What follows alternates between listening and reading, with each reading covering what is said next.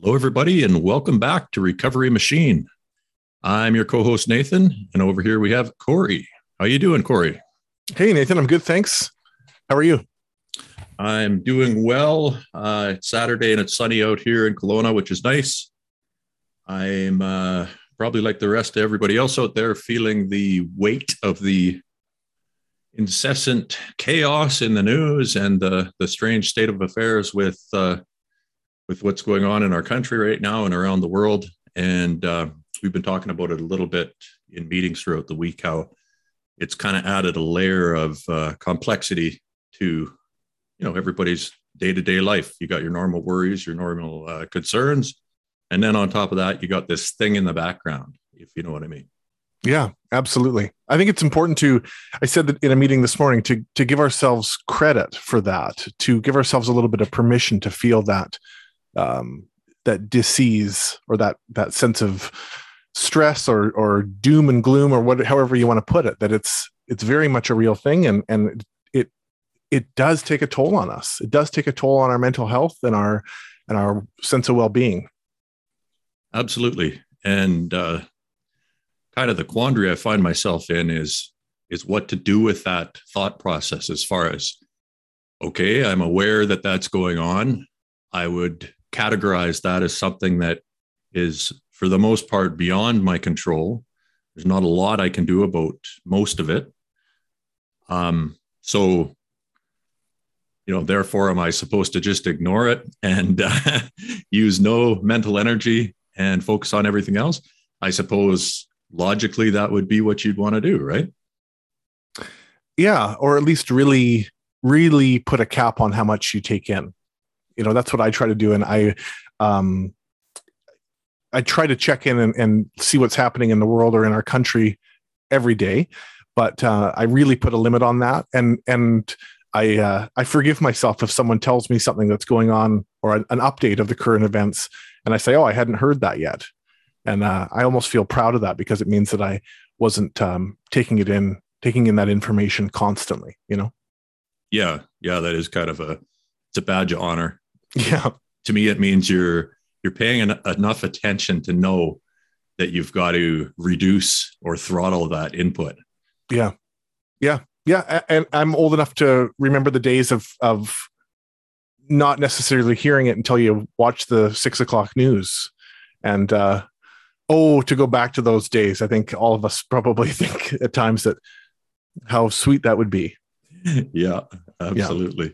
Even if it was all nonsense and who knows how much was true. And, I mean, that's one thing that the internet has brought is kind of an illumination of, how much false and true there is out there. But today, I guess what we're going to do, we decided we're going to take more of a broad kind of scope of the federal government's kind of strategy as far as, you look at the state of the country, we appear to be, especially BC, where we continue to trend in the wrong direction as far as the opioid crisis is concerned.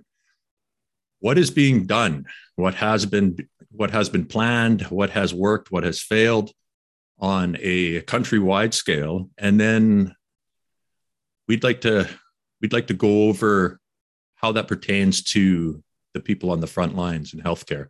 Yeah. How that trickles down and what kind of an impact, if any, it has at that level. So maybe if you'd be so kind, Corey, could you start us off with what they considered to be the 4 pillars of our current strategy? Yeah. So the 4 pillars as they stand or don't stand now are prevention, treatment, harm reduction, and enforcement. And we're going to break down each one of those and get into the impact of each one.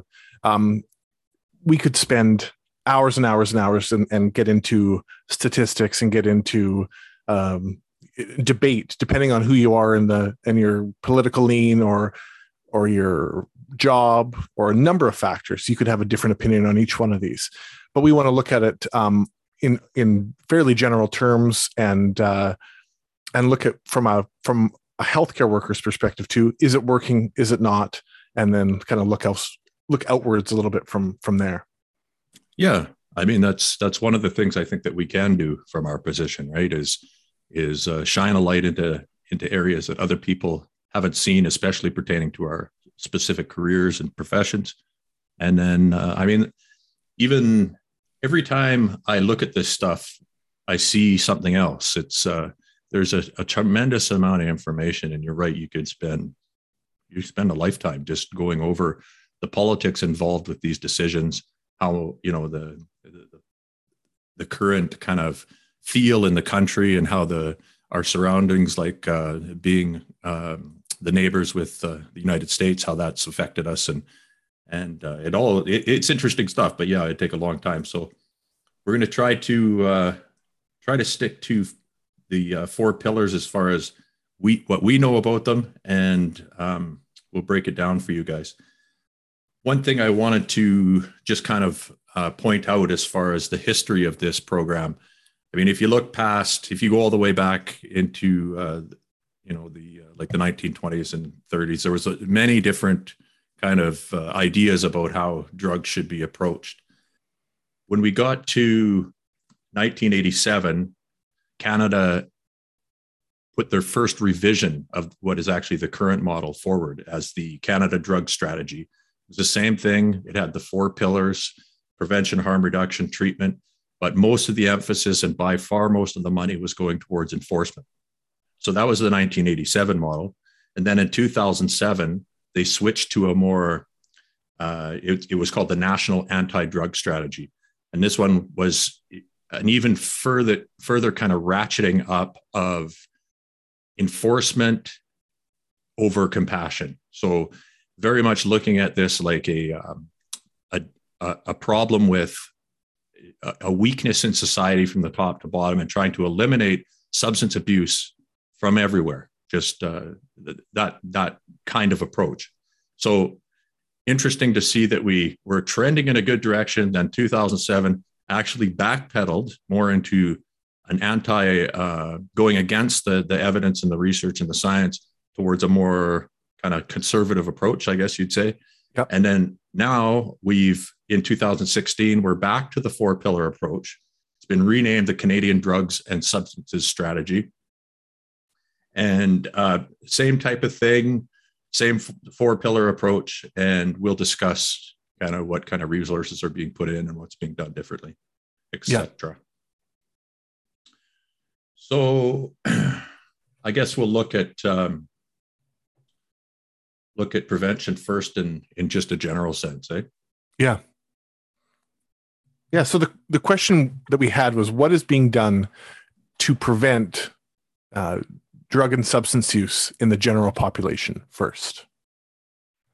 Which is, to me, when I was thinking about these questions, I kind of thought we're starting from one of the hardest pillars to look at, at least the one that probably is probably the most gray, and probably has the least evidence behind it, I would venture to guess, in that we're not looking at numbers of incarcerations. We're not looking at numbers of deaths, although those are certainly things that factor in and that you can make a part of the conversation.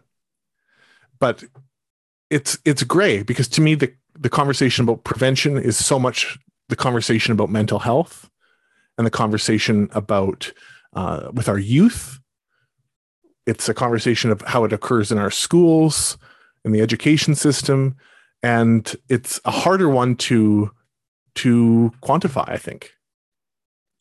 Absolutely. Yeah, I was thinking about ways that you could address that. And one thing that they like to say, especially in this new model, it's if you go online and you look on the Canadian site, there's probably 3/4 of it is just word salad, basically appeasing different special interest groups with a bunch of nonsense words about education, and usually it's increasing access to care. These are the terms they use. But then when you follow those terms and try to find out what actually has been done, like where can you go? What do you mean by education? Like, are you handing out pamphlets? You kind of come to this delta of dissipation, and there's not a lot there. And I think from a healthcare point of view, we've all seen doctors, the stringency with which they're allowed to prescribe opiates and benzos and medications like that has now been cranked way up past, I think, actually quite a ways past what it should be, to the point where a physician can no longer, if a patient comes in and they just write a prescription for one of those drugs, they need to follow up and actually explain on a separate document why they did that. Yeah. And of course, we've seen what that's done to people who are suffering with chronic pain situations, complex pain and neuropathic pain, where they may have been controlled or had their situation under control medically, and then all of a sudden they're faced with a quick taper or being completely cut off because their doctor is facing pressure from the government. So, I mean, that is something that I've seen as far as they're trying to prevent the amount of narcotics getting out. And that comes down to, we see that in paperwork now too, and narcotic reconciliations. There's, they've cranked it up, basically do everything you were doing before, only do it 3 times as often. Yeah. Like, what kind of a difference is this going to make? Yeah. I'm not sure that it will. Me neither. I haven't, what I've seen is, I've seen a lot of law-abiding citizens who are having a lot of trouble accessing medications that were helping them.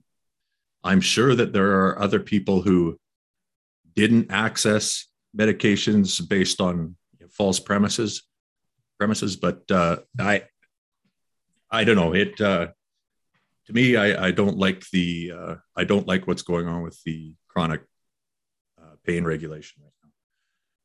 What I thought, and maybe you could tell me if I'm on the right track here, but I thought it might be useful. One of the things that you could do, because this is an area that's hard to quantify, like you said, if we put money into, say,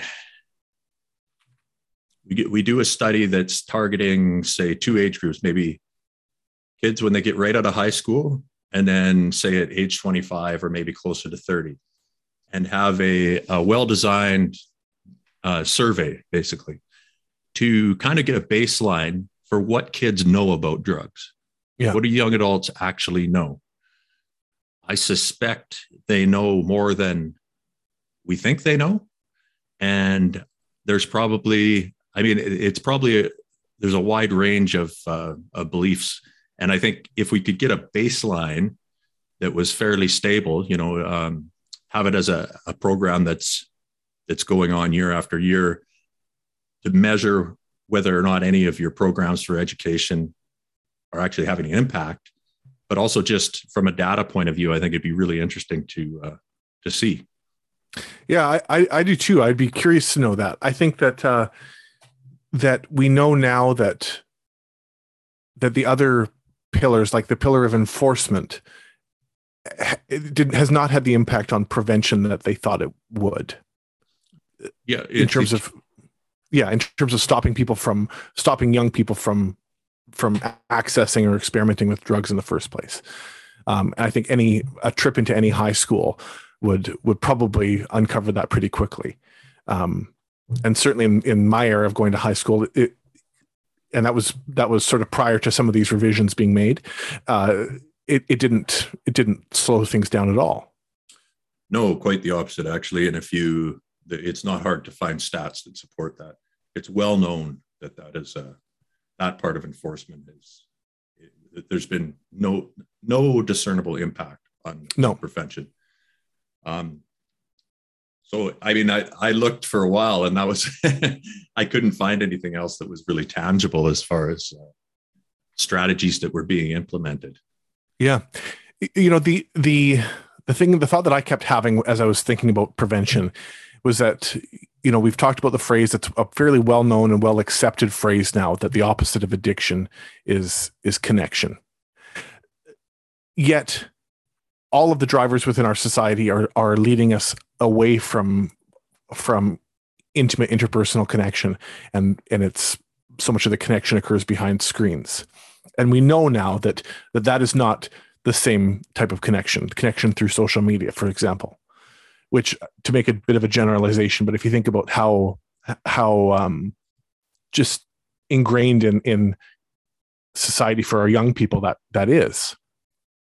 So when I was thinking about prevention, I thought, well, what if it was a more regular class or a more regular part of our education system, where it wasn't just like you go to a gym class and they've got the blackboard up about what types of drugs are out there and what could happen to you and the risks and stuff. But what if it was done in a more of the style of some of these peer support groups, where there was open conversation, and maybe it was peer-led conversation, or at least conversation that was led by a non-authority figure, where there could be really frank discussion about mental health and about illicit substance use without the fear of repercussion.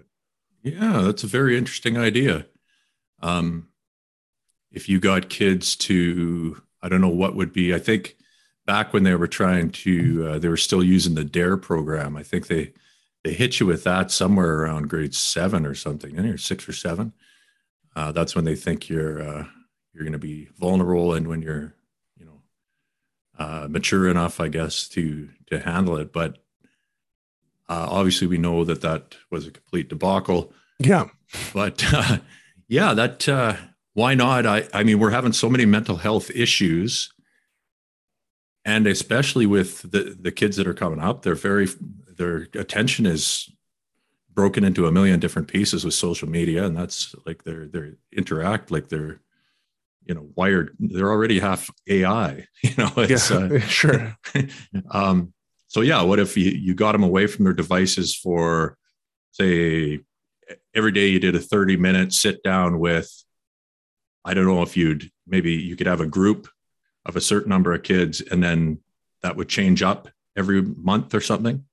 So maybe if there was somebody in your group that you didn't feel comfortable talking with, at least somebody else would, you'd get changed out. So you'd have an opportunity to discuss or be more open the next time, type of thing.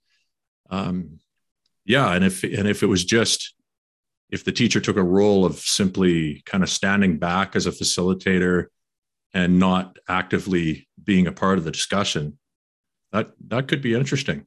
It could. And, for anyone who thinks, well, I don't want my child having a frank discussion about drugs and while they're in school, they probably already are.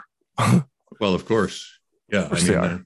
There's you can't hide from the problem, and you can't scare kids away from the problem. It's not, you think back to the way your mind works when you're a teenager. They don't think in those terms. It's a very now centered vision, and mortality is not something that's on your radar. No. But learning from each other, I mean, that's what kids do anyway, right? That's where, like, to me, when I look at high school, okay, well, the stuff you learn in there, I mean, you could probably condense it into a year or two, right? If you're mm-hmm. really serious about learning that material. But the other stuff that you learn there in that atmosphere, as far as how to act socially, what you can tolerate from people, your patience level, all those little things that you can't just read a book to understand. Those are the things that, a lot of those things are life lessons that shape you for a long time. So I wonder if you could use more of an angle like that to have a greater impact, at least to increase, like, we don't know. Like, people are never going to stop using drugs. I mean, we can say that with a fair amount of confidence. This is just human beings have been using drugs since we've kept records. It's just, there's a desire to change our perception. It's innate. Some more than others. And of course, some people go too far with it, but you would have to think that having more realistic knowledge at a younger age and having a better grasp of that would have some kind of an impact. For example, look at how often we see kids who grow up with alcoholic parents who stay away from booze because of what they've seen. They didn't learn that in a book. They were witness to the that it's the destruction of that problem when it's unmanaged, right? Yeah. So yeah, that's a really good idea, man. It's an interesting discussion, and because I think if you think about imagining conversations that are happening within the hallways of a high school, and if a principal were to overhear a conversation about buying some ecstasy or buying a bag of pot, and hauling those kids into the office to give them a slap on the wrist or suspend them or whatever, will only push them underground. Will only stop some sort of a dialogue from happening. A dialogue that could be more honest, that could be, get to the real root of where that's coming from, and bring it out into the light instead of pushing it into the shadows.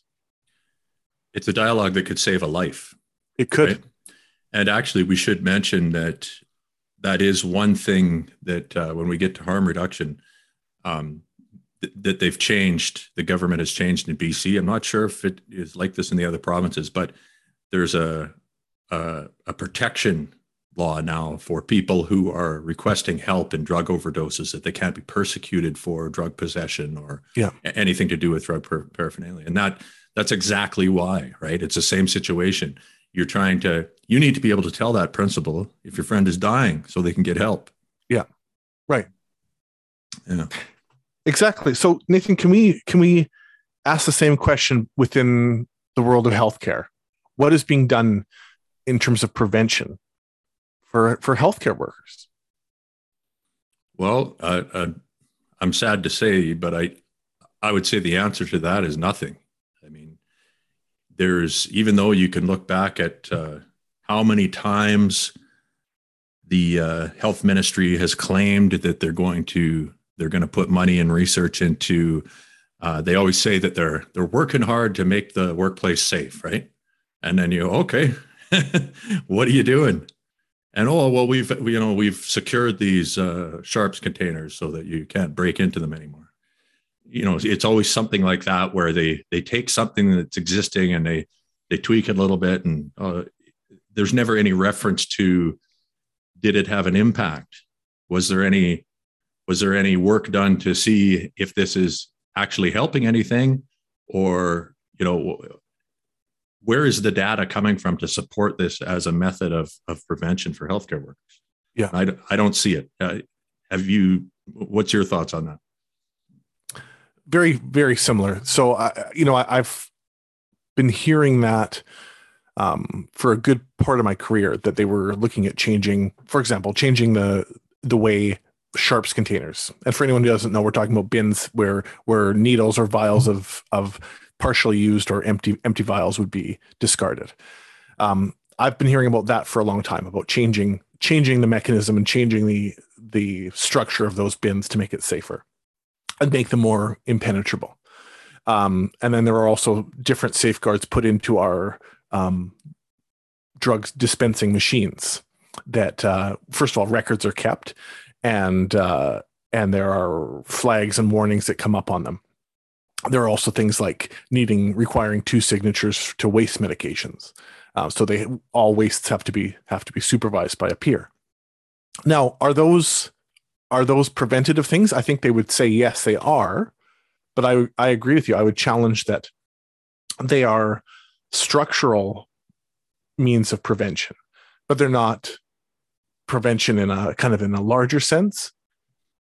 Well, in every situation that I've come across throughout this problem with healthcare workers who get into trouble this way, especially, how many nurses with the hydromorph? I don't know. I think if most people understood what was going on, just on a volume capacity, where they saw how many, it's like a turnstile of nurses going to treatment and coming out and going to treatment and coming out. If you have somebody who wants to use that medication and it's available in any way, shape, or form, and these are, healthcare professionals can be pretty determined, I think, and for the most part, fairly intelligent folk. They're going to figure out a way You know, so these types of prevention methods, they're not going to cut it. And without any measurable data, how would you ever know anyway? Yeah. And the question that, to me, that where our system it falls short is in saying, how come you have thousands and thousands of employees? What is different? What is happening to those few and growing number who do? And for myself, I look at what flipped in me from the time, you know, where I was working amongst hydromorphone for years and didn't consider it. And then it came to a point where I did. And to me, it's not that different of a conversation as than what we were just talking about with high schools, that maybe you start by with an increased emphasis on peer support and on dialogue and on mental health. And maybe that's what true prevention for our healthcare workers looks like. And, you know, we've talked in the past about the role that debriefing has, for traumas, which is great, but that is incidental. And it is usually a singular conversation, and it is not maintenance. No. And from what I understand, it's barely implemented to the level that it's not even at what was recommended in the beginning, and that many nurses don't have time to stop and debrief. And if anybody knows a nurse that's working in BC right now, they will tell you that they don't have more time right now. They don't have more time than they did 5 years ago or 2 years ago. They are busier now than probably ever. Yeah. And if you think about sick time and the use of calling in sick for a mental health purpose or for a burnout purpose. It's not, you know, there's a list of options when you call in sick. There's a list of options that it gives you, you know, press 1 if you have a respiratory illness, or press 2 if you have vomiting or diarrhea, just so they can track. So the employer can track why people are calling in sick. There's no option for mental health. There's no option for burnout. Hmm. And why wouldn't we want to know that? Why wouldn't we want to track that? And yeah. And not only that, but then if you are inclined, if you are an empathetic, sensitive person, things that we've talked about in our previous episodes, and you know that your team will be short-staffed and that your team will be that sick call for your mental health probably won't get filled. Your team will probably be short. That is a deterrent, and that is for many. That is a reason why they wouldn't call in sick, and so they try to push through. And if you don't think that there's a connection there between that sustained sense of burnout and sustained wear and tear on your mental health and turning to a substance to cope, then you're wrong. You're wrong. Yeah, yeah, and it's a great point, because it's a vulnerable upstream access point that could be improved greatly with very little money. You know, just if even to start tracking, I mean, like you said, this could be set up on a phone tree system where you're keeping track of who's calling in and what the purpose is and collecting that data. And then at least you've got a baseline to work with. Actually implementing, I mean, say somebody calls in, you see that they've called in for mental health issues 3 times this month. Maybe some sort of alarm should go off somewhere, and that individual should be checked on.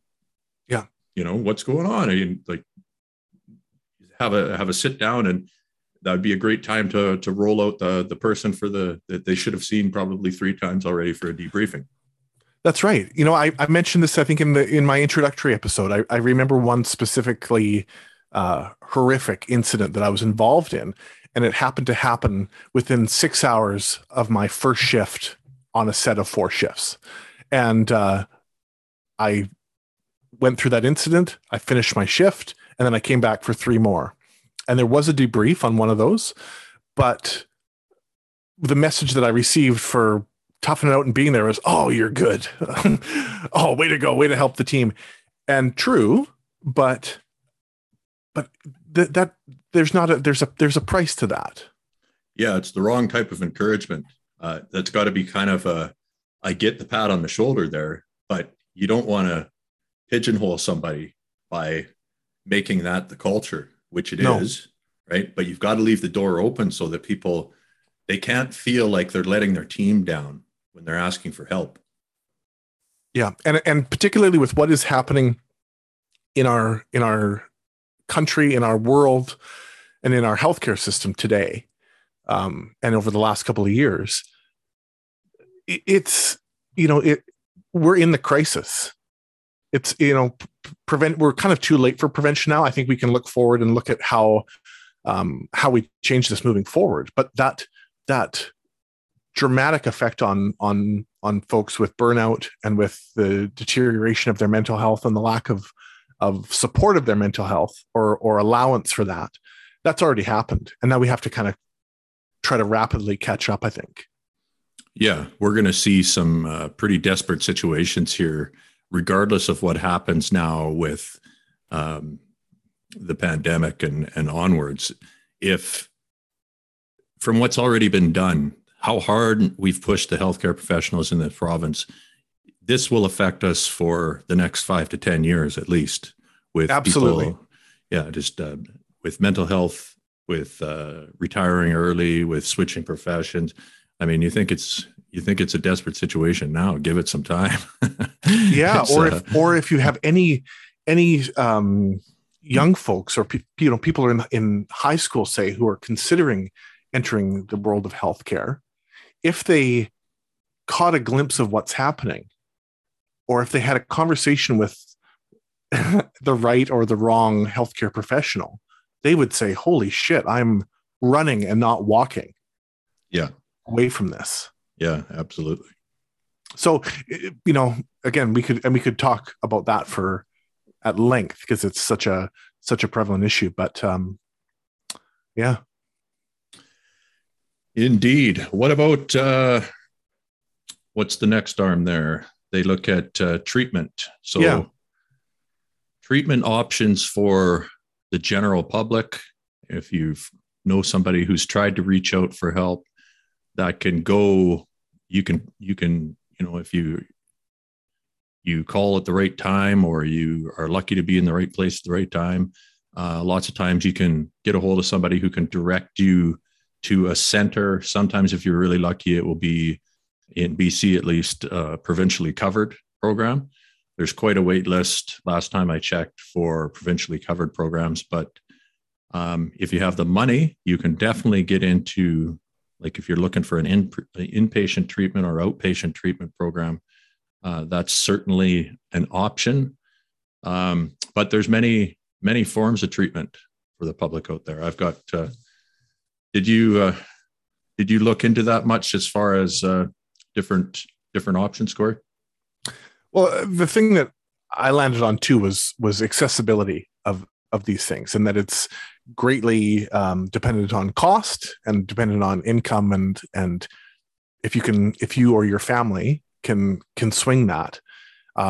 We've talked a lot about treatment centers in our past episodes, as they pertain specifically to healthcare workers, but that can certainly, I think that the experiences that you shared, Nathan, would be pretty universally accepted as being common amongst people who are not within healthcare too, that it's pretty varied and varies greatly based on how much money you have to put into it. Yeah, absolutely. I mean, you can go from, $12,000, $13,000 for a 35 to 42 day treatment stint, all the way up to, I mean, there's ones in Canada that are 40 or 50,000 for the same amount of time. And it just depends on how much money is being spent on the level of the credentials of the people who are helping you, the setting. Some of them are quite luxurious. And yeah, I think we know that there's differences between treatment centers. And it sometimes it's not even money. It's just for whatever reason, they've got a good collection of people and another place doesn't. Some places have a bad reputation. Some places have a better reputation. That's kind of how it goes with the treatment centers that I've seen anyway. Yeah. And there are also another option, at least within our province, are detox facilities that are short stay facilities for drying out, for detoxing from alcohol or drugs. But then you're on your own. Like this is short stay. This is not, and it is not embedded with a rehabilitation program.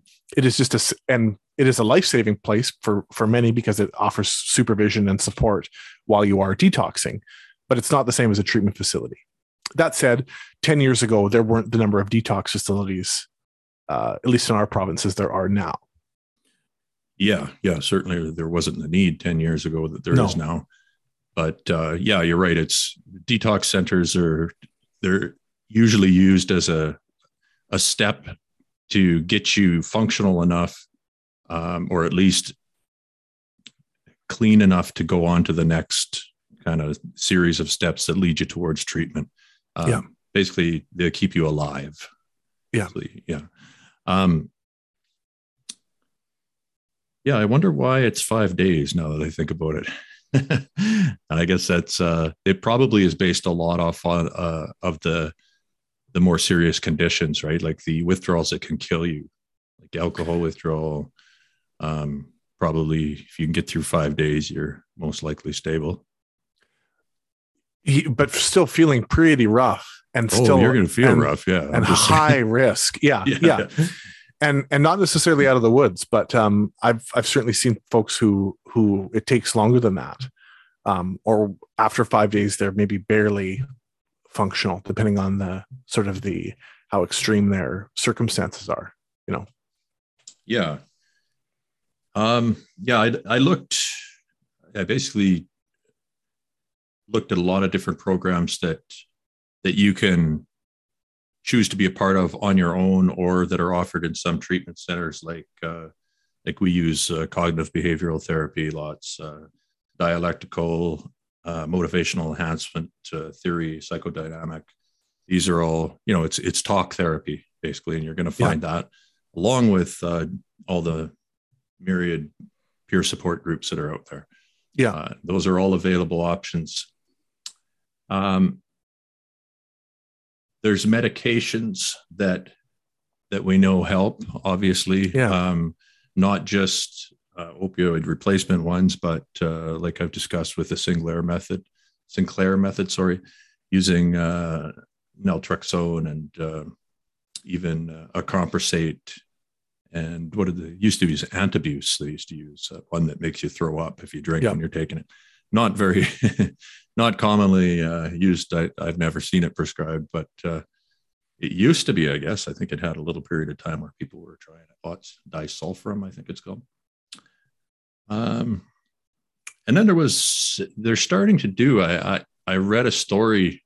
There was an article on a guy who, he made it to age 35, in and out of treatment centers his whole life, ever since he was introduced to a drug, he'd been going, he just seemed to have no control over the situation whatsoever, escalated all the way up to meth and fentanyl, and exhausted all his resources, basically considered himself to be a lost cause. And he ran into a program that was being offered. They wanted to do, I guess this is, they use deep electrode stimulation in the brain directly. They've been using this for Parkinson's with good results for quite a while, I think. And this is I'd never seen a study of somebody who'd had that done to try to help with cravings and withdrawal. But they used that for this guy. So they've got, I think there's 3 different areas. I believe it's in the nucleus accumbens. So that area that's very much part of the reward pathway. Yeah. But he can dial up or dial down kind of his anxiety levels, the way he kind of processes things. If he has a craving that's bad, he can go in and they can adjust it. It's pretty interesting, and it's not you know, I was looking at it, I was like, oh man, maybe that's the cure, right? But it's still, it helps a lot. Like, it's actually stabilized this guy, and he's been able to go back to live in a normal life. You know, he's got a family and everything. His life is stabilized. But you know, they did it with a couple other people. Didn't work very well. You know, it's, I think the technology's only going to improve. And I've thought about, you know, wouldn't that be nice if you could just go in there and dial some of these things back and forth, right? Like, I mean, how, if we're going to live in this kind of society, isn't it almost necessary that we have some kind of attenuation? You know what I mean? Yeah, we're not out wandering around in the savannah anymore. Okay, we don't need to be, need to have these kind of levels of anxiety, or maybe we do, but it doesn't seem to matter anyway, as far as like, just because we're anxious doesn't mean we're doing any better, right? No, exactly. So, yeah. Well, I mean, it sounds at first, it sounds a little sort of like a Stanley Kubrick movie, or like something that Elon Musk is probably currently working on. But really, is that, how different is that from pharmaceutical control, or from other treatment options that we've talked about? I'm not sure that it is. It's not different. No, I think it's. I think you're looking at a procedure that is eventually going to be far more precise than pharmaceuticals will ever be. Far more specific, as in targeting. You know, if you've got a problem with serotonin, you know, synaptic cleft. Down regulation, up regulation, whatever you want to do, they'll be able to fix that. Yeah. You don't have enough vesicles coming out at the end of your synapse. Let's make some more. You know, I mean, you could, you know, you think ahead and you look at not a simple device. That's incredibly, you know, that's very complex, obviously, to put one of those in somebody's brain, but getting to the point where you're adding maybe a stem cell bio component to it, and mm-hmm. It's turned into something that's, you know, cyborg style brain device that's actually, you know, fully controlling your mood, which would be kind of scary, I guess, eh? Yeah. Yeah. There's yeah, we're not there quite yet, but yeah, who knows? Who knows? Yeah. And there was one more device that was like that, called NSS2 bridge. This is for cravings as well. And it's the same type idea, but it's not as invasive. So it's just you wear it behind your ear, and I think it's contacted the tympanic membrane and the bone that goes behind your ear there. Somehow it works to uses electrical impulses as well, and decreases cravings in acute withdrawal. And it's interesting. It works. It's successful, but it only they can't get it to do anything for post acute. So I don't know why that is, but they're having some success with that. Interesting. Yeah. So I just thought I'd throw out some weird ones there for you. So let's, I mean, this is probably the biggest one right now in our country, certainly in our province. It's the one that has opinions have changed probably the most drastically around, which is harm reduction. This conversation now would be a totally different conversation 10 years ago. And probably in 10 years' time, it will be very different than what we're talking right now about harm reduction. I hope so. Yeah. So the question we had said was, is harm reduction in Canada being implemented effectively as it stands? Is it working, do you think?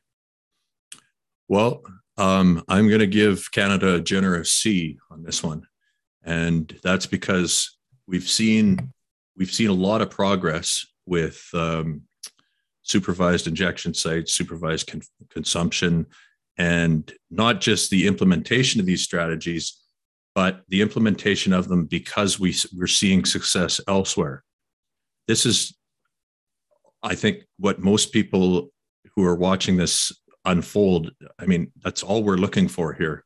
We know that some of these programs have had great success in other countries. So why are we not using them? And when we follow that when we follow the lead of like the Netherlands and like we have,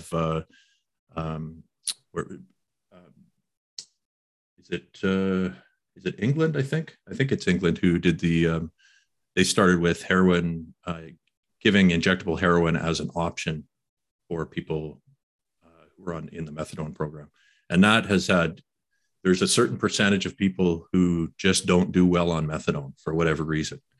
And that percentage has done great on supervised injection of heroin. So, I mean, what this is all tending or trending towards is the responsible use of drugs. I mean, that's kind of where this is headed, right?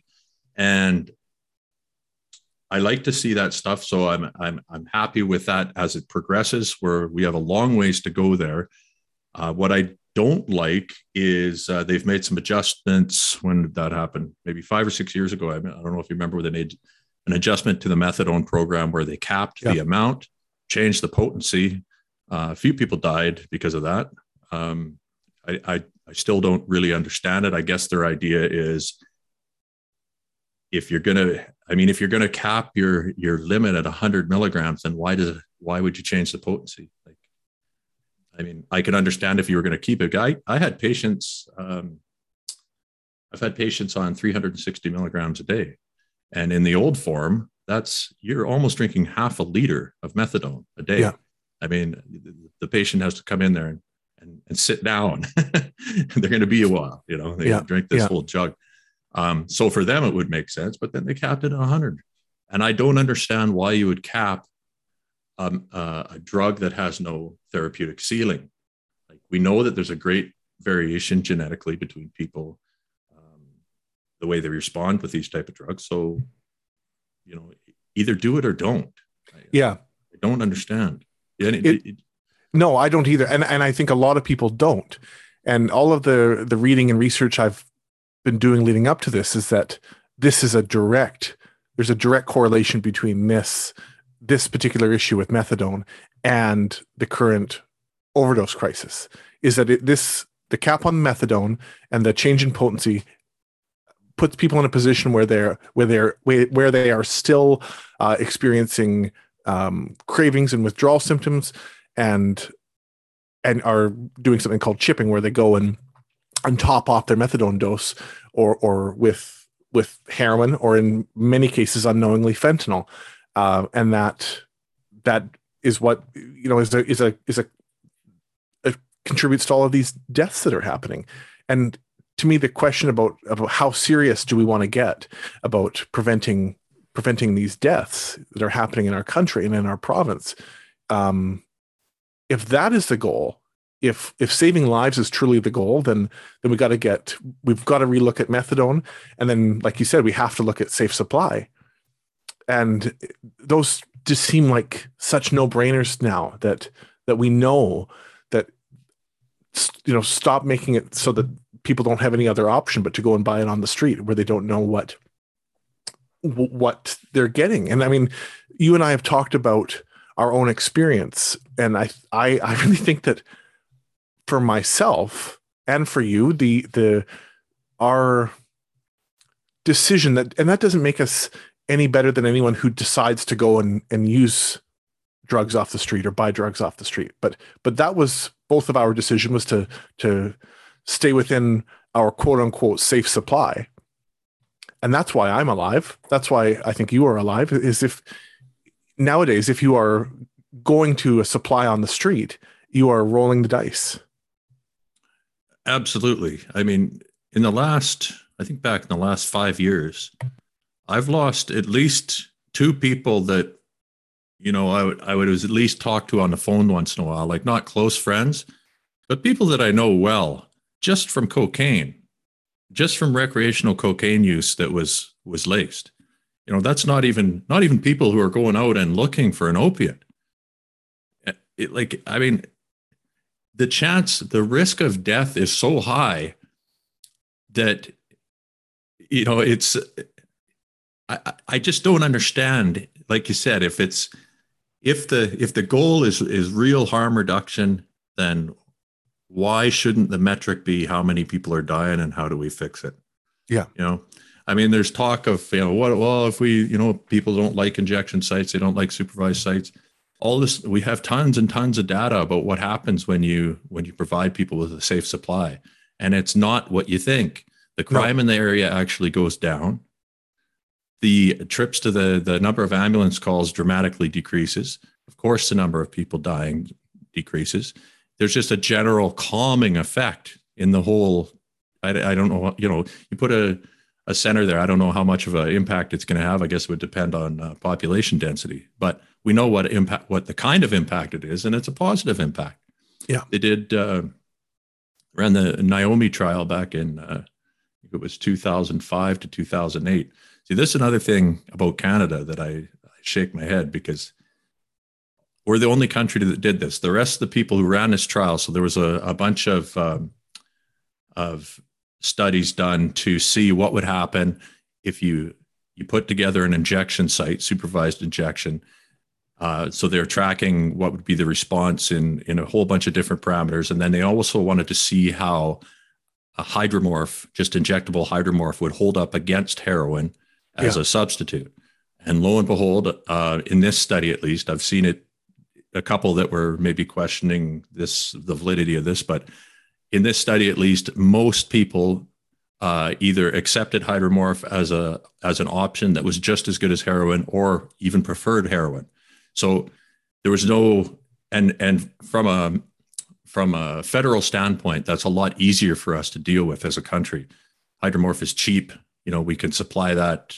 It's got a nice high potency, so it doesn't. It's probably easier, even from a logistics point of view, just for distribution and stuff like that. There's a trial where it shows that the people who are involved in this trial, the individuals who were given the supply, their lives improved dramatically. They spent way more. There was way less physical harm going on in their lives. Their personal life stabilized, less crime, less jail time, blah, blah, blah. The list goes on. So every other country that did this study, when the study ended, they're like, well, we can't stop. These people are doing great. We're going to continue this study just for the people who are in here until we figure out what to do. Canada, no. Study's over, guys. Back to the street. I mean, what kind of lunacy is this? Yeah, right? And I wonder how many deaths occurred within the first month after the cessation of that program. Who knows? But no, no, because nobody's tracking it, right? I mean, it's crazy stuff. Yeah, I mean, again, and I think we now know. I think it's pretty universally known about fentanyl, about what the potency really, what the impact of that potency is. But if you just looked at the incidence of people requiring Narcan in supervised injection sites or in the streets, on the streets, it would be just infinitely less with the use of hydromorphone. The other thing I was going to mention were the naloxone kits that have been distributed, and these are distributed within any of our communities. They're distributed at the safe consumption sites, in shelters, outreach teams, and in hospitals. And that's great. But to my knowledge, the naloxone kits come with 3 vials of naloxone with fentanyl, or some of the more potent strains of fentanyl. It's inadequate. Whereas, again, if you created a safe supply, still provided those naloxone kits, that would be the amount of naloxone that is provided would be from inadequate to excessive, really. And the overdoses just wouldn't occur in the first place, I don't think. Yeah. There's a reason why this is happening with the potency, and it has to do with enforcement. Yeah. Which I guess we can. We were going to mention just quickly, Nathan, about harm reduction in healthcare. Right. We did want to look at that. Yeah. And there's a couple of interesting points there. Is harm reduction in healthcare a feasible thing? Does it exist? Okay. Yeah. I'm glad you brought me back to this one. I was ready to forge ahead. It does exist. Here's my understanding of the situation currently. Yeah. So if right now there is healthcare professionals in Canada who have been given the okay to practice well on Suboxone. This was absolutely not a thing just a few years ago, but it's on an individual to individual basis. And still many programs, like I haven't seen any nurses. The nurses, I don't know what part of it they don't want to, they don't like. I guess there's the idea before was in pharmacy, at least, they were concerned with the pharmacist's cognition level. The idea was if you're on Suboxone, you're not going to be as sharp as if you're sober.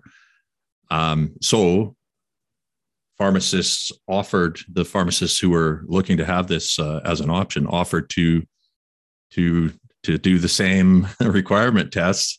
Is it okay? Well, examine us if we're taking Suboxone, and if we're fine to go, then what's the problem? So they thought about it some more and they decided to capitulate. No, okay, we'll let you do this. And there's no problem, because it's not with all you'd have to do really is look to the States, because they've been doing this for a long time. Lots of doctors down there are working on a daily basis on some kind of opioid replacement that's been going on down there for a long time, at least my understanding. So this is happening, but it's still relatively rare, and it's certainly the exception to the rule. Yeah. So I think it's something that's changing, but it's a weird thing in that if you talk to people, I think both of us were offered Suboxone at some point when we were early in treatment, and we both turned it down for obvious reasons. We both considered ourselves to be past the point of needing that. Yeah. But had we not, then you've just picked up something else that you're going to have to deal with. Like it seems absurd to me that it would be offered and then also a barrier to practice. Yeah. I said that to you the other day. I think it would have, to my knowledge, derailed any movement that was occurring with getting back to work or with moving forward within the system. Like, I think it would be a huge, it would just sort of grind things to a halt. Yeah, which is so strange, because the rhetoric the whole time is, oh, we're going to get you back to work. Don't you worry. Everything's going to be fine. We'll get you back to work. And I don't want to go back to work. What are you talking about? Are you crazy? I'm not going back in there. Oh, yeah, we'll get you in there. We'll get you there. And then you get to treatment and like, oh, here, how about some Suboxone? You get out of treatment. Okay, now I don't want you taking like no cough medicine, no antihistamine. You're not allowed to have a Gravol. The only thing you can have is caffeine, and they let you smoke if you're into smoking. So it's, yeah, what a strange message or series of messages to receive. So very confusing, very confusing. And I'm not sure, I guess we'd have to look into each profession and probably contact colleges, and then you'd have to look at the unions, the colleges. You'd have to talk to everybody basically and find out where they're at with that. Yeah. I'm also aware that there is, and this is a bit of quite a different circumstance, but I know that the use of things like Adderall and Ritalin and those stimulant drugs, which are available by prescription, that do have certainly have a mood altering effect. And I know can be used by anyone, but let's say by a healthcare worker with a prescription. And if they weren't sort of put into the machine, so to speak, they would fly under the radar with that and be functioning with a pretty potent stimulant on board. This is something that gets a little bit ridiculous when, I think it would be interesting for the general public just to have access to the information that a pharmacist has access to just for a week. just to get a feel for, you know, if you're one of these people who ever felt bad about taking an antidepressant, or felt bad because you're on medication for ADHD or something like that, I got news for you. Everybody is on sleeping medication of some kind. Everybody is on an antidepressant, and everybody who's working more than like 6 hours a day is on a stimulant. Okay. This is how our society is running. If you take those things away, you're looking at a zombie apocalypse, in my opinion. I mean, it was shocking for me to see, and it's not just the people on income assistance. It's everywhere, up and down the board. You know, everybody. There's no exceptions to how ubiquitous. It's not that not everybody is on all of those, but man, most people are on at least some of them. Yeah. And, you look at that, you think, okay, so everybody's either anxious or depressed. Nobody can sleep, and they're so tired that they've got to take a stimulant to get through the day. You know, it makes you consider, or at least ponder, what kind of a direction we're trending in here. It's true. Yeah, it's true. So yeah, I guess we can look at the last leg. Let's do it. So enforcement. Has enforcement in Canada had any measurable impact on production and distribution in Canada? So this is a very difficult stack to track down. The general kind of, consensus is that enforcement over the years, regardless of the program implemented or the money spent, usually is good for capturing or intercepting about 10% of all illicit drugs that are either manufactured in the country or outside that are getting in. Yeah. So it doesn't matter. We tried spending tons and tons of money on it. The states tried to spend tons of money on it. And what happens is, it's interesting with what we were talking about before with potency. It's they have a word for it. I think it's an iron law of prohibition. I think it's called iron law. So what they noticed was the more money that was spent on enforcement, and the more rigorously, strictly, like the more police they put on the ground, the harder they made it to get drugs into a population or into a country, the potency of those drugs increased. And the reason for that is simple. It's easier to smuggle a more potent drug. So if you look at what's happened, like we went nuts on trying to stop heroin from getting into the country.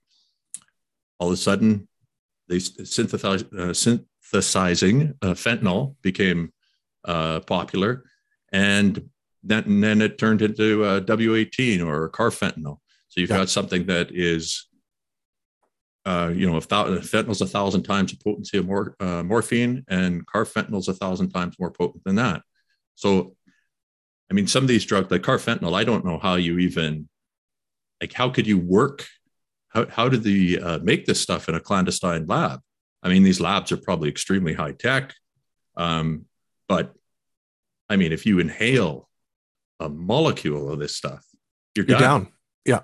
Like in pure form. So, I mean, you think of the fentanyl's bad enough, but something like that, I mean, you could have an elephant walk by and have a little bit hit, inhaled or injected or whatever. And that's it. Like, it's just, it's beyond comprehension that could be a drug of abuse to me. And yet this is where we're at. Yeah. And we're not talking about the old fashioned looking bricks of drug. And that's what you're saying, is that it's that much easier to smuggle. Exactly. Yeah. So, I mean, as technology, the more money we pour into technology to try to break down the organized crime, as far as distribution and trafficking is concerned, every dollar that's spent, they look at it and they go, okay, well, what you've done is you've increased the incentive now. So it takes, to be a successful criminal to distribute this drug, takes a lot of resources. So the price of the product goes up and the potency goes up, and it continues in that direction until the pressure is relieved again. To me, I mean, this is a no-brainer. Like, you want to get rid of this stuff? Just stop with the nonsense policing, get enforcement right out of there, make it all treatment, harm reduction, education. You know, get the police doing something that is going to actually have an impact and not put them in harm's way. That's the other thing that happens with increased enforcement too, is increased violence. It's a metric that is always the same in every situation. You look at when Mexico declared war on the cartels. I think the first year of that, they lost 55,000 people in that country just to, back and forth, straight up military conflicts. Yeah. The Philippines, same thing with the president they've got there. He's still on this nonsense war on drugs kind of attitude or whatever. And way more people have died since he's implemented that program than before.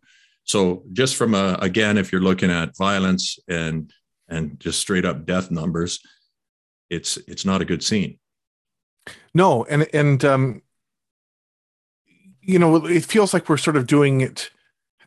I think saying halfway might even be generous, but I was going to say, halfway in that we are putting money into harm reduction in this country, not doing the full step of harm reduction yet until we start looking at safe supply. But there is some credit due there. There is, I think compared to where we were 10 years ago with mandatory minimum sentences, that has changed a bit in this country too. But there's still sort of opposing forces happening there.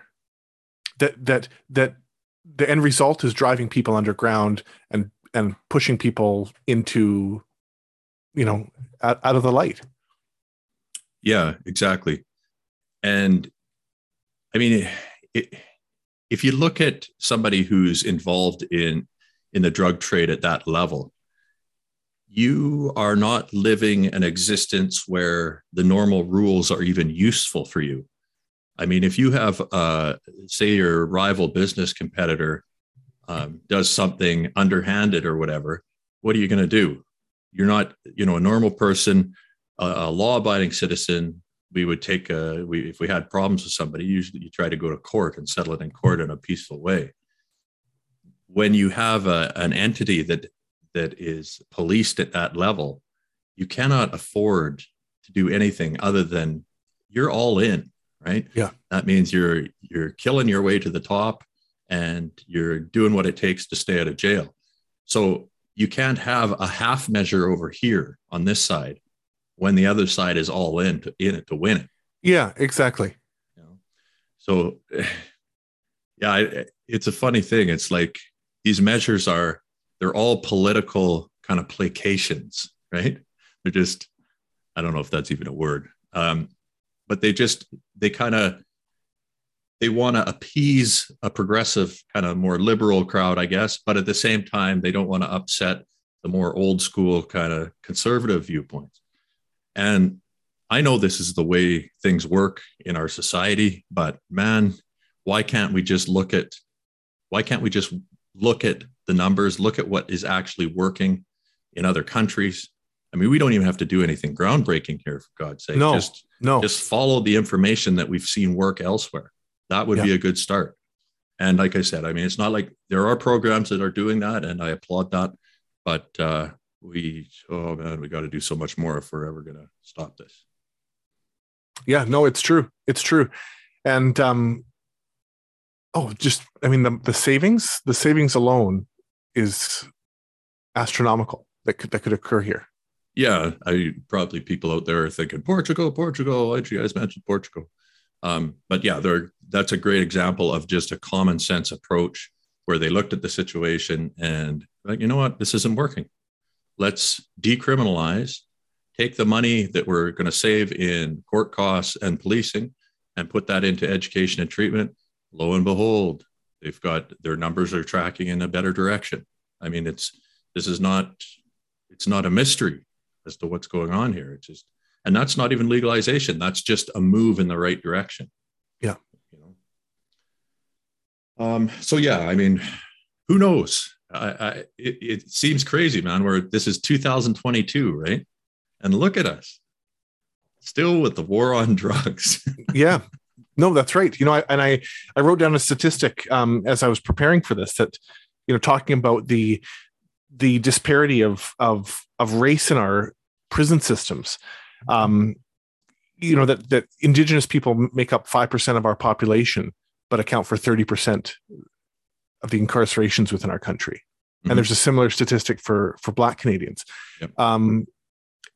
And that comes right back to enforcement, and well, enforcement going down and harm reduction going up would change that entirely. And looking at, I think looking at how we understand the problem too, and where we are putting our attention, and what how much we allow politics to drive our these factors. Yeah, absolutely. I mean, it would be interesting to see if all of a sudden we were able to implement a bunch of policies that just withdrew, you know, it redirected our police force, redirected our legal resources, and took all those dollars that weren't spent there and then put them into improving socioeconomic factors that probably contribute. I mean, harm reduction is obviously going to help, but part of harm reduction, like you said, is going to be improving people's lives in general, from, you know, starting from the ground up, giving people at least a chance or an opportunity to get out of a poor community, or to have at least a kind of more of a even starting. You just want to give somebody a chance at starting off in the right direction. Yeah. And that's something we can definitely do a better job of too. Yeah. And there's so much more to that. And the social issues that come hand in hand with that will take years to look at, and years for Canada to address. So I couldn't pretend that I have all of the solutions to that, but no, that's a very complex problem. But what you are doing by changing some of this model, as we're talking about, is that you're freeing up money that could be spent elsewhere, and resources that could be directed elsewhere, and communities that could benefit from that.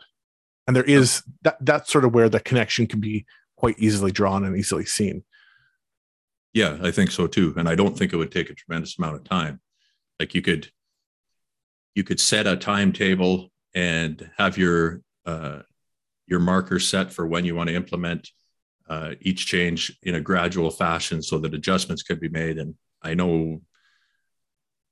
you know, on a province-wide, from a province-wide perspective or a federal perspective, all these changes take a million years because of the way our government works. But we have to at least be, you know, speaking up about what direction we want to go, I guess, to start with. And then, and I know lots of people are, definitely with the opioid crisis, but man, it's disappointingly inept, disappointingly slow. Yeah, it is. Yeah, as daily numbers in deaths rise.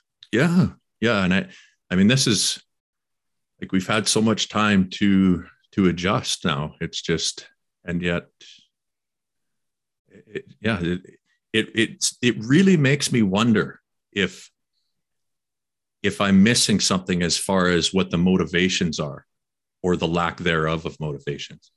Like when I see the amount of coverage that we got throughout the pandemic, just from a media point of view, I look in the news and there'll be maybe, I tried to estimate it, I think there's probably 100 news articles on that for everyone about the opioid crisis. Sure. And yet, the opioid crisis in BC, at least, is claiming more people between the age of 25 and 49 in their productive years by far. So what is it about, you know, you would think that we would look at that and say, okay, we have to put at least as much effort, spotlight, energy, resources, whatever, into that problem. But it's not even close. If you look at the money that's been poured in, it's not even in the same hemisphere. No. So you got any thoughts on why that might be? I think, I as you were talking, the thing that came up for me was what if you combine the numbers of overdose deaths with the numbers of suicides? And that there, in some ways, it's two different conversations. But there are similarities in that there's a lot of taboo there. There's a lot of stuff that people don't want to talk about there. And, I think, I think that it sort of speaks to our tendency to go towards the easy answer, or society goes to things where we sort of pat ourselves on the back for starting the conversation. But I don't think the conversation very often gets finished and gets really, really flushed out. And I don't know. Do you think that if we combine those two numbers, overdose deaths and say suicide among the 20 to 40-year-old population, would seeing that, would grouping them together with mental health, would that benefit? Because to me, so often addiction gets talked about separately from mental health. Yeah, maybe that's part of the problem, I guess, is this is it's kind of a amorphous topic, right? It's hard to, you can say the words opioid crisis, but if you're to try to tackle the problem, like it's not about instituting silly policies that can be like, okay, when you go into a restaurant you have to put a mask on until you sit down, and then things that can, at least when a politician puts in a policy like that, at least they can say to their constituents that they've proactively done something. But in this case, I think it might be harder for politicians to get active kind of PR points out of the amount of attention, work, manpower, whatever, that energy that they're going to have to put into the problem to have an impact. And maybe it's as simple as that. It's just, it's not good political bang for your buck. That's right. But we sort of give a surface level of credit to a kind of a generic or safe tweet or Facebook post or something that can kind of generate some support. But what is it actually? How does that actually translate on the ground? And for communities in our country that have astronomical suicide rates or astronomical rates of overdose, and a lot of those are Indigenous communities. Like, what is that? How does that, what that politician is saying that gives them the pat on the back, what does that mean to them, to that community? I would imagine it is an insult. I would too. Yeah, I would too. If I was in that, position, and I'm watching my community, I've lost my uncle, my sister, my two friends down the street, and, there doesn't appear to be any kind of, nobody's showing up, nothing's happening. And yet this politician is trying to side themselves on the correct, they want to be on the right side of history as far as this is concerned. Yeah, that would be infuriating. And it's kind of the same thing that's happening within our population of drug users and illicit drug users, that these deaths are happening rapidly around them, around us, and we're still having the same debate on a government level and on a social level that are we okay with handing out a safe supply of drugs? Mm. And is there a ceiling to that number where people will say, okay, now 5,000 people have died this year. Now it's time. I often wonder that. How many people will it take? You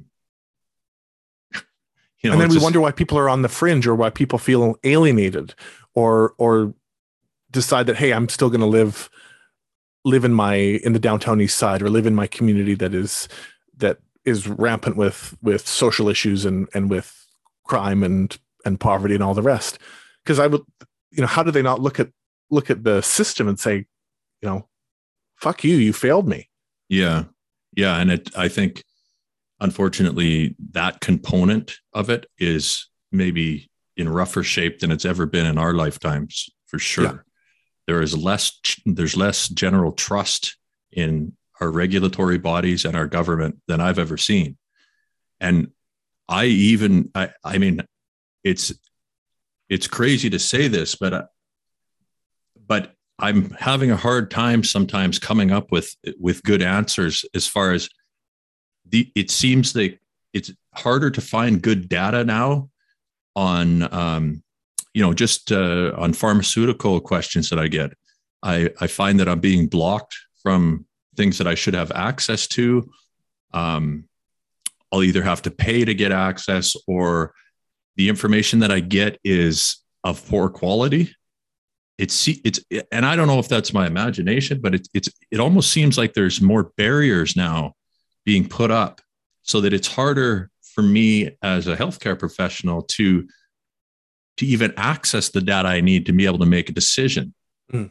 And then you put on top of that the nonstop stories and controversies and scandals from like the drug companies. I mean, the amount of money they're paying out in lawsuits, it's hard right now to look at anybody who's in control of these sectors and say, yeah, they're going to figure it out.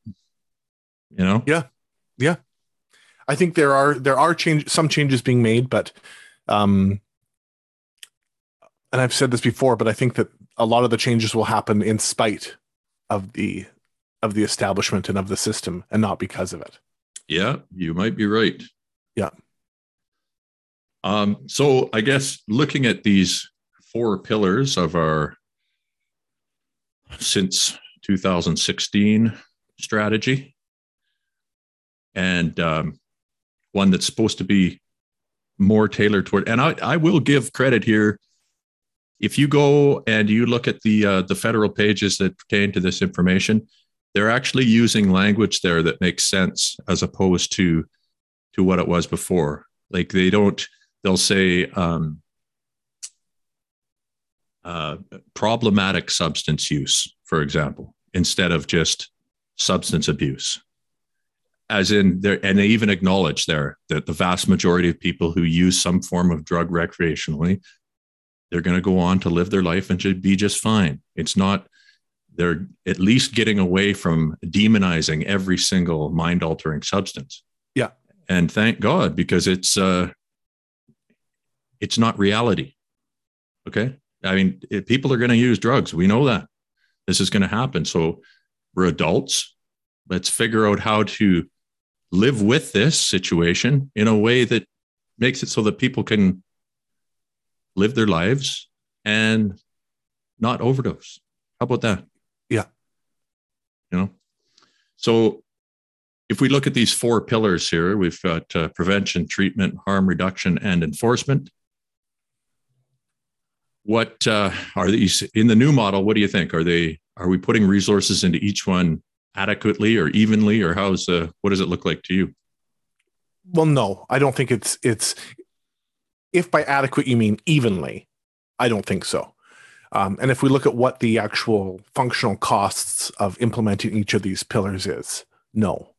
The enforcement, if we include incarceration and like that sustained cost in this, I think the enforcement pillar is eating up a lot of money and a lot of resources.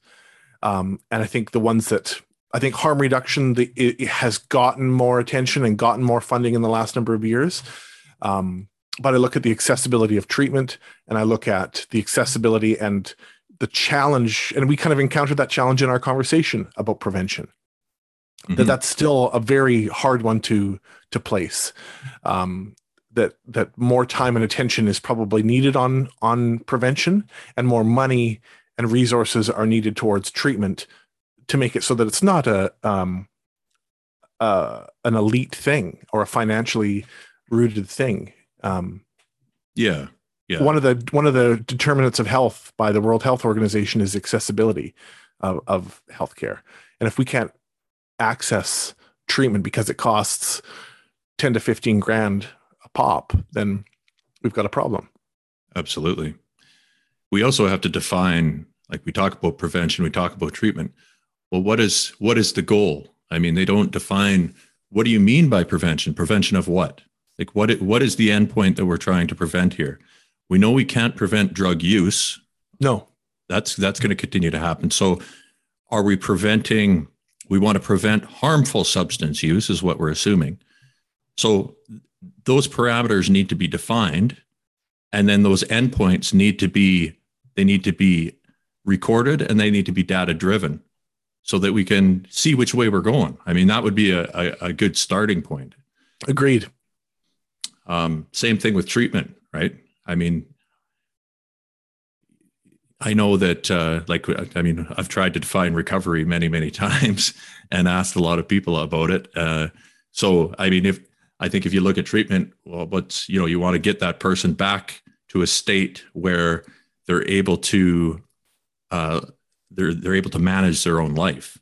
I mean, that's a simple way of looking at it. And, whether they choose to continue to use substances in the future or not, that's their decision. But as long as they're able to continue their, they feel that their life is managed and that they're happy with that, then I think that person would be considered treated. But that needs to be defined on a federal level too. Absolutely. Again, so it can be tracked. But yeah, I think we both agree on the enforcement part of the structure there. It's the amount of money that's going in there, the amount of lives that are being ruined for, what was the stat I saw? This is a recent statistic, like from the last couple of years ago. The idea was with the new program that the enforcement dollars that were going in were going to be enforcement dollars to target high level distribution. That was the idea. And the last stats we got coming out is 73% of low level offenders are the ones going to jail. That's people mostly caught for possession or, like street trafficking. Yeah. So again, what you're saying and what you're doing are not the same. And that we can see it's not having an impact on distribution. So, I just, as far as setting your money on fire and walking away from the problem, you're doing a good job. Yeah. But if you want to use those dollars for something that actually helps Canadians to be healthier and to manage their lives better and, go on to reach a closer approximation of whatever he or she's potential is, then you're going to have to spend those dollars elsewhere. Yeah. And imagine if that language was used, what you said, that really, really resonated with me, that if the goals of prevention and the goals of treatment were to support one's life and drug use potentially at being manageable. So for some people that would mean abstinence, but for some people that would mean sustained, moderate, controlled use. And if that was the goal, then suddenly that removes that sort of the criminal side of it, that removes the side of it that leads to premature death. That removes a host of the associated issues. Yes. Yeah. It from my point of view, and obviously it's a limited one. I don't have access to, the people who are making these policies. I can only speak to what I know and what I've seen. But from my perspective, it looks to me like the project is not going very well, and that some big adjustments have to be made if we're going to have any kind of a hope of turning this thing around. Yeah. The question that you've talked about asking to people early on in treatment or in recovery is like, how is this working for you? How are you managing? If we as a country and as a province asked ourselves that same question, the answer would be very different than what we are seeing on a ground level. Exactly. Yeah. Yeah.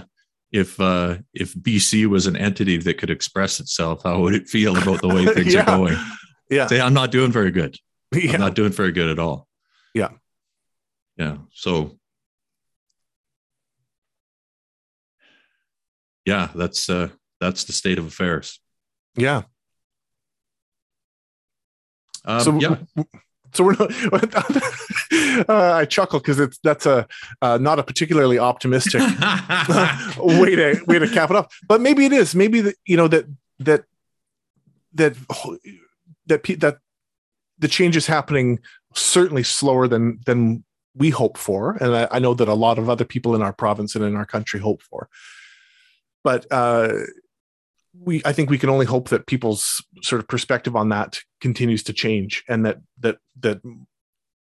I hate to say that as people's lives are impacted through loss of loved ones or loss of people that they're connected to by this issue, that maybe that will change things. That would be the potential silver lining to come out of this crisis of premature deaths that are happening in our country. That if it changes people's mindset and says, we need to really, really reevaluate this whole story, that there could be a silver lining there. Yeah. Yeah, for sure. You could look at it like that. And it's important to remember that these types of changes are not impossible to implement. No, we could do this if we want to, Yeah. And we need to recognize that some changes have been made. I mean, this, although we're, it doesn't look good from a treatment and a cause and effect point of view right now, at least in some respects, the language that's being used and the way, there's talk of the way even the stigma of being somebody who uses drugs is at least being acknowledged, and there's discussions going on about that. Whereas, that wasn't the case 20 years ago, right? No, so, for sure. So there's attitude shifts, and hopefully that eventually leads to a paradigm shift that changes the way we address this problem. Yeah, absolutely. All right, buddy. I think we'll leave it there. Sounds great. Okay. Yeah. So we will call that episode 10. If you want to catch us on YouTube, we're on there as well as Spotify. And check us out on there. And if you want to get a hold of us, it's US as in us at recoverymachine.org. So shoot us an email if you want to ask us any questions about the show, and we'll be happy to respond. Yeah. All right, Corey? I think this is the maybe more than a lot of our other episodes, there's lots to discuss here. And so we welcome the discussion. We welcome the comments and the questions or to challenge us on it, because the discussion is certainly better than silence and no discussion on this topic. So please feel free. Absolutely. Yeah. I would, if any of our information is incorrect or like Corey said, if there's something you disagree with, let us know. Yeah. All right. Thanks, Corey. And we'll see you guys next time. Thanks, Nathan. See you soon.